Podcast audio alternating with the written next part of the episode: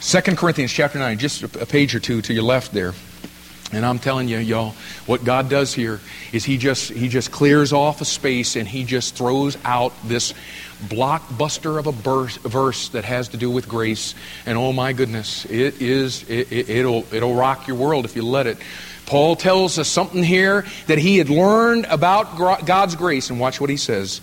And God is able to make all grace abound toward you, that ye always having all sufficiency in all things may abound to every good work. And you know what? The mistake we make so often, and I read the verse like that for a purpose, because that's the way when we're reading our Bible at night, to get through our three chapters so we can feel good about ourselves.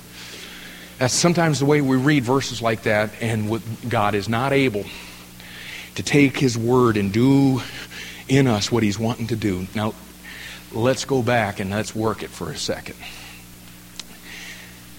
Look at verse eight, and just look at the first two words for, for a second. And God. Okay, now, now listen.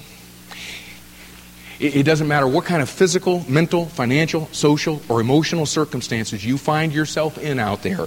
When you're facing a situation and the odds are stacked against you, you're facing a situation in life that has no human explanation, has no human solution, and you're just absolutely beside yourself. You know what you need to do? Just take every single thing that's going on in your life, make a list of it, and then just add those two words. Just add God to the equation, and I promise you, just by doing that, it'll change the situation, beginning with your attitude. You know what? Our problem is we go through all this stuff that's going on in our life, and we feel like we've been forsaken, and so what we do is we never do what the first two words tell us to do. We never add God into the equation. Paul says, and God, look at it, and God what? Is able. Now check this out. It's not that, that God might be able in some situations. It's not that God could be able if He jolly well pleases. It's not that God would like to be able in your situation. No, one hundred times out of one hundred, He is able. A thousand times out of a thousand, He is able. He is, check it out, able. He has the ability to do whatever the situation calls for. And He has the ability to enable us to be able to face whatever it is that we're facing. Paul says, and God is able. Watch this now. Not just to provide you. He's able not just to provide you grace, but what? All grace. All the grace you need. All the grace the situation calls for. It's not going to lack one single thing, not for one single second. But check it out. The, the grace He'll give you won't just be all you need. He says that all grace will abound. In other words, there'll be grace in abundance. There'll be more than enough. There'll be more than you need. There'll be enough to spare. It'll abound. And He says it's not just that God's ability could cause grace to abound.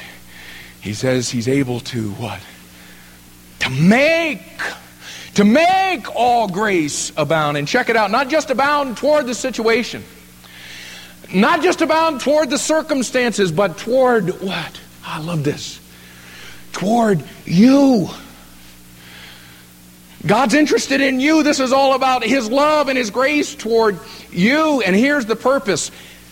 Look at it. That ye, that you'll what?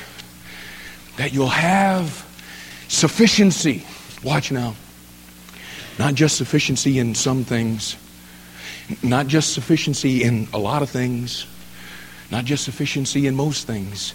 But so that you'll have sufficiency in, say it, all things. And, and not just sufficiency in all things, but all sufficiency in all things. And not just all sufficiency in all things, but so that you'll always have all sufficiency in all things. You know, I, I think that just maybe there might be a subtle message that God's trying to get through to us.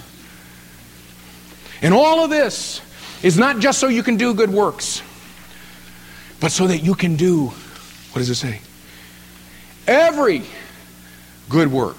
And not just so you can do every good work, but so you can abound to every good work. Do you see what Paul's trying, you see what he learned about grace? Do you see why? When God comes and He says, Paul, I ain't going to remove it. I'll tell you what I'm going to do. I'm going to give you grace. He says, end of story. Okay, I'm fine with that, because all I'm going to need is, with all of these situations, man, God, when you step in and you bring your grace, I know this, I ain't just going to get by by the hair of my chinny chin chin. I'm going to abound in this thing. And the power of Christ is going to rest upon me. And you know what? Some of you folks have got thorns that you're dealing with right now in your life. And, and God wants to use those in your life to cause you to become obedient unto death. He wants to use those things to bring you to a point of total weakness and nothingness and death to self. And some of you are struggling with this whole thing because, number one, you've forgotten why those things are in your life. You've forgotten that the reason that those things are going on is so that you could become weak, so that His strength could be made manifest through that body of yours, and so the power of Christ could rest upon you. That's why it's there. And others of you are struggling because, number two, you're resisting His grace. And would you look again at verse eight? God is able to make all grace abound toward you, that ye, always having all sufficiency in all things, may abound to every good work. Okay, now listen, folks.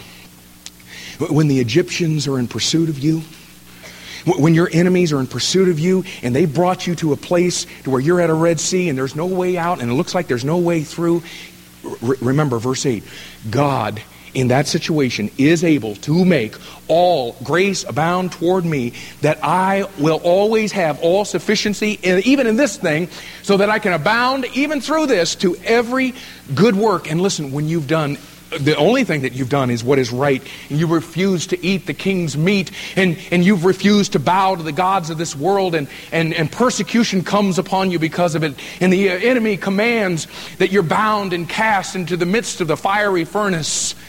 Remember verse eight, God is able to make all grace abound toward you, that ye ha- always having all sufficiency in all things may abound to every good work.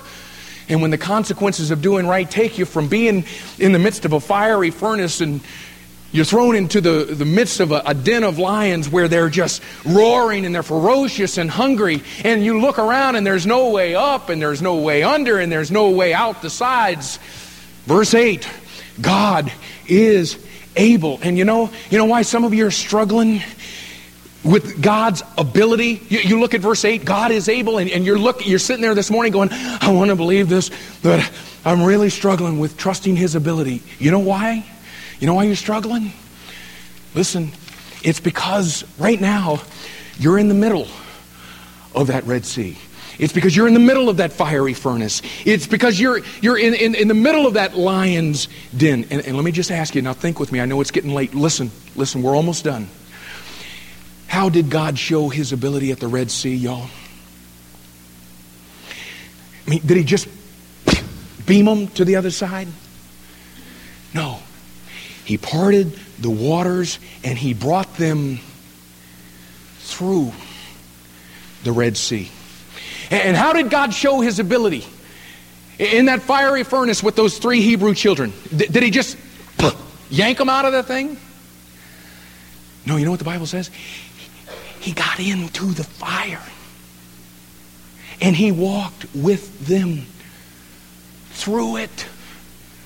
And because He was walking with them through it, they didn't have a single hair on their body singed, and their body didn't, when they came out, didn't even have the smell of smoke. And how did God show His ability to Daniel in that lion's den? Did He just yank him out of there? Did He just remove the lions? No, you know what it, the Bible says? He sent the angel of the Lord into that den of lions. You know who the angel of the Lord is? It's the Lord Jesus Christ. You know what? Rather than yank him out of there, rather than take the lions out of there, Jesus got down into that den with Daniel all through the night. And He closed the mouth of the lions. Do you get it? God said in First Corinthians chapter ten and verse thirteen, listen, I'm never going to allow there to be anything that is ever going to come into your life that is going to be more than I'm going to give you the ability to be able to handle that thing. And with that thing that comes into your life, I will make a way of escape so that you will be able to bear it. But now listen, the way out, the way out of the Red Sea, the way out of the fiery furnace, the way out of the lion's den isn't removal. The way of escape is through it. And as you're going through it, Jesus says, I'll give you all the grace you need to handle it to the place to where you will, even in the midst of that thing, abound to every good work.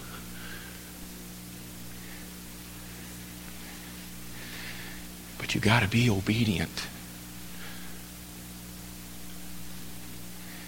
And I'm telling you, every single day of our life, we walk into that garden between my will and thy will.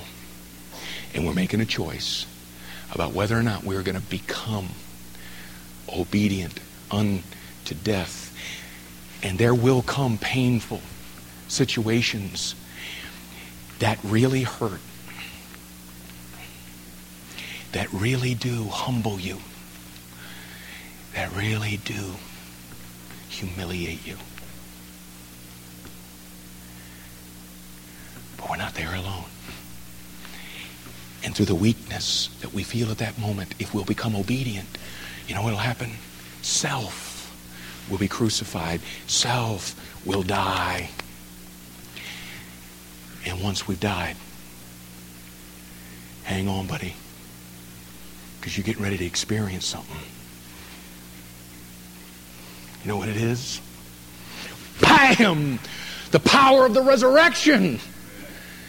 The power of Christ rests upon you at that point, and it's no longer you doing all this for God. It's God has got you out of the way, and He's doing it through you. And Paul says, oh my goodness, those that experience of being caught up, it, it'd be it'd be against the law for me to even tell you about what I saw and what I heard. But man, I don't even think about glorying in that anymore. I glory in my infirmities because that's where the power is.